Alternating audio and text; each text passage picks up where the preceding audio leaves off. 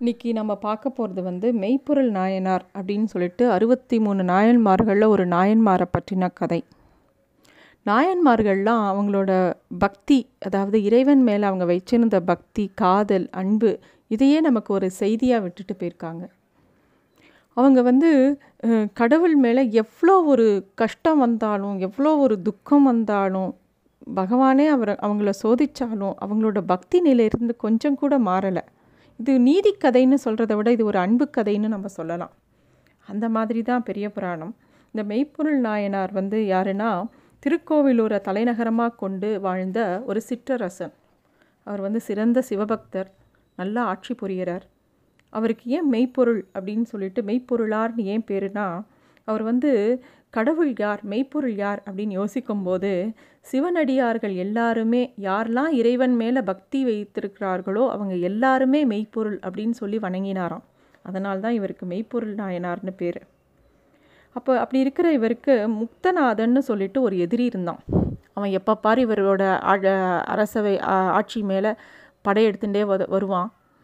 எப்போ பாரு தோத்தும் போவான். அவன் வந்து யோசிக்கிறான் இவரை எப்படி ஜெயிக்கிறதுன்னு யோசிக்கும்போது இவரோட பலவீனம் எதுன்னு யோசிக்கும்போது இவர் சிவ இவர் சிவன் மேலே கொண்டுள்ள பக்தியும் சிவனடியார்கள் மேலே கொண்டுள்ள பக்தியும் தான் இவரோட பலவீனம்னு புரிஞ்சுட்டான் அவன். இவனோட அவனோட அறிவு அவ்வளோதான் அதை தான் அவன் பலவீனம்னு புரிஞ்சுட்டான். உடனே அவன் ஒரு சிவனடியார் வேடம் பூண்டுண்டு அவரோட அ- அரண்மனையை நோக்கி வந்தான்.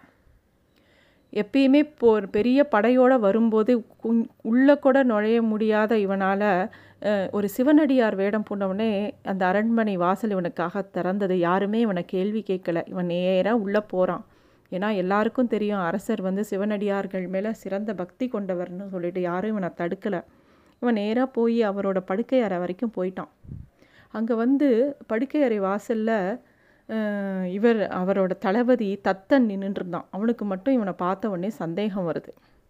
இவன் வந்து முக்தநாதன் என்ன பண்ணுறான் ஒரு ஓலைச்சுவடி எடுத்துட்டு அதுக்குள்ளே ஒரு கத்தியை மறைச்சிண்டு சிவனடியார் வேடம் பூண்டுண்டு போகிறான் சுற்றியும் ஒளி தெரிந்தாலும் ஒரு விளக்கோட திரி கருப்பாக தானே இருக்கும். அது மாதிரி அவன் வந்து சிவனடியார் வேடம் பூண்டுண்டு மனசுக்குள்ள கொடிய விஷமான மெய்ப்பொருளாளர் கொல்லணும் அப்படிங்கிற மனசோட போகிறான் அவன்.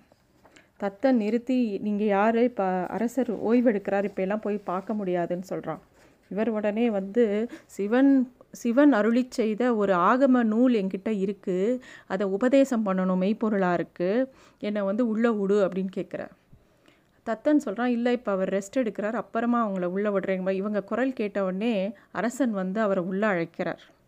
அவனும் உள்ளே போகிறான் அந்த அறையில் அரசியரும் அரசனும் இரு ஓய்வெடுத்துன்னு இருக்காங்க. சிவனடியாரை பார்த்தவொடனே அவருக்கு ஒரு பெரிய ஆசனத்தை கொடுத்து அவங்க தரையில் உட்காந்துக்கிறாங்க அப்போ சிவனடியார வேஷம் பூண்ட முக்தநாதன் வந்து இந்த மாதிரி சிவன் அருளிய ஆகம நூல் இருக்குது அதை உங்களுக்கு உபதேசிக்கணும் அது தனியாக தான் உபதேசிக்கணும் அப்படின்னு சொல்லவும் அரசர் அரசியை வெளியில் அனு அனுப்பிடுறார்.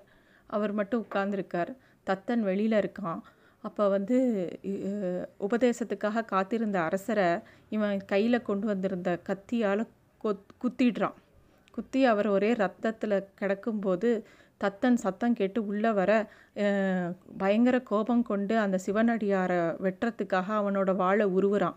அப்போ வந்து மெய்ப்பொருளார் வந்து தத்தா தத்தாவை தடுக்கிறார் தத்தனை தடுக்கிறார். தத்தா நமர் அப்படின்னு சொல்கிறார் தத்தா நமர். நமர்னா அந்த சிவனடியார் நம்ம சேர்ந்தவர் அப்படின்னு சொல்கிறார் இந்த இடத்துல சேக்கிழார் பெருமான் மறைத்தவன் புகுந்த போதே மனம் அங்கு வைத்த தத்தன் இறைப்பொழுகத்தின் கட்கூடி வாளினால் எரியலுற்றான் நிறைந்த செங்குருதி சோர வீழ்கின்றார் நீண்ட கையால் தரைப்படும் அளவில் தத்தா நமர் என தடுத்து விழுந்தார் அப்படின்னு சொல்கிறார் நமன்னா யமன். தத்தா நமன்னு சொல்லலை. தத்தா நமர்னு சொல்கிறார் அப்படி சொல்லி இந்த சிவனடியாரை பத்திரமா வெளியில் கொண்டு போய் விட்டுரு ஊர் எல்லையில் அவரை எதுவும் காயப்படுத்தாத அப்படின்னு சொல்லி மெய்ப்பொருளார் சொல்லவும் தத்தனுக்கு மனசு துக்கமாக இருக்குது தன்னோட அரசனை இப்படி பண்ணிட்டானே அப்படின்னு சொல்லிட்டு இருந்தாலும் அரசனோட ஆணையை ஏற்றுண்டு அந்த சிவனடியாரை பத்திரமா கொண்டு போய் வெளியில் கூட்டுறான். மக்கள்லாம் வந்து அவனை எதிர்த்தா கூட இது அரசன் ஆணைன்னு சொல்லி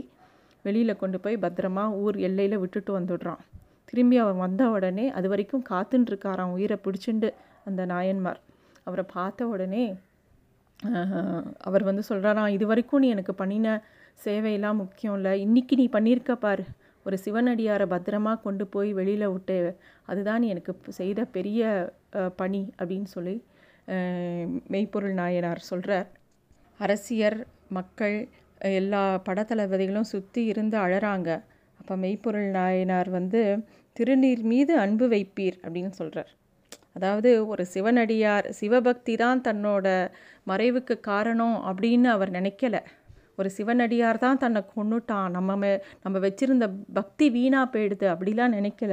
அப்போ கூட உயிர் பிரியும்போ பிரியும்போது திருநீர் மீது அன்பு வைப்பீர் அப்படின்னு அவர் சொல்கிறார் அரசியல் ஆயத்தார்க்கும் அழிவுறும் காதலார்க்கும் விரவிய செய்கை தன்னை விளம்புவார் விதியினாலே பரவிய திருநீர் அன்பு பாதுகாத்துய்ப்பீர் என்று புறவலர் மன்றுளாடும் பூங்குழல் சிந்தை செய்தார் அப்படின்னு செக்கிழார் பெருமான் எழுதியிருக்கார்.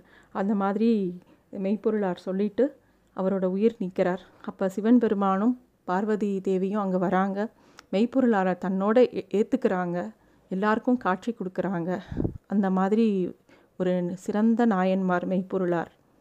ஸோ இந்த கதை வந்து அவர் வந்து சிவனடியார் மேலேயும் சிவபக்தியும் பற்றி சொல்கிறது தேங்க்யூ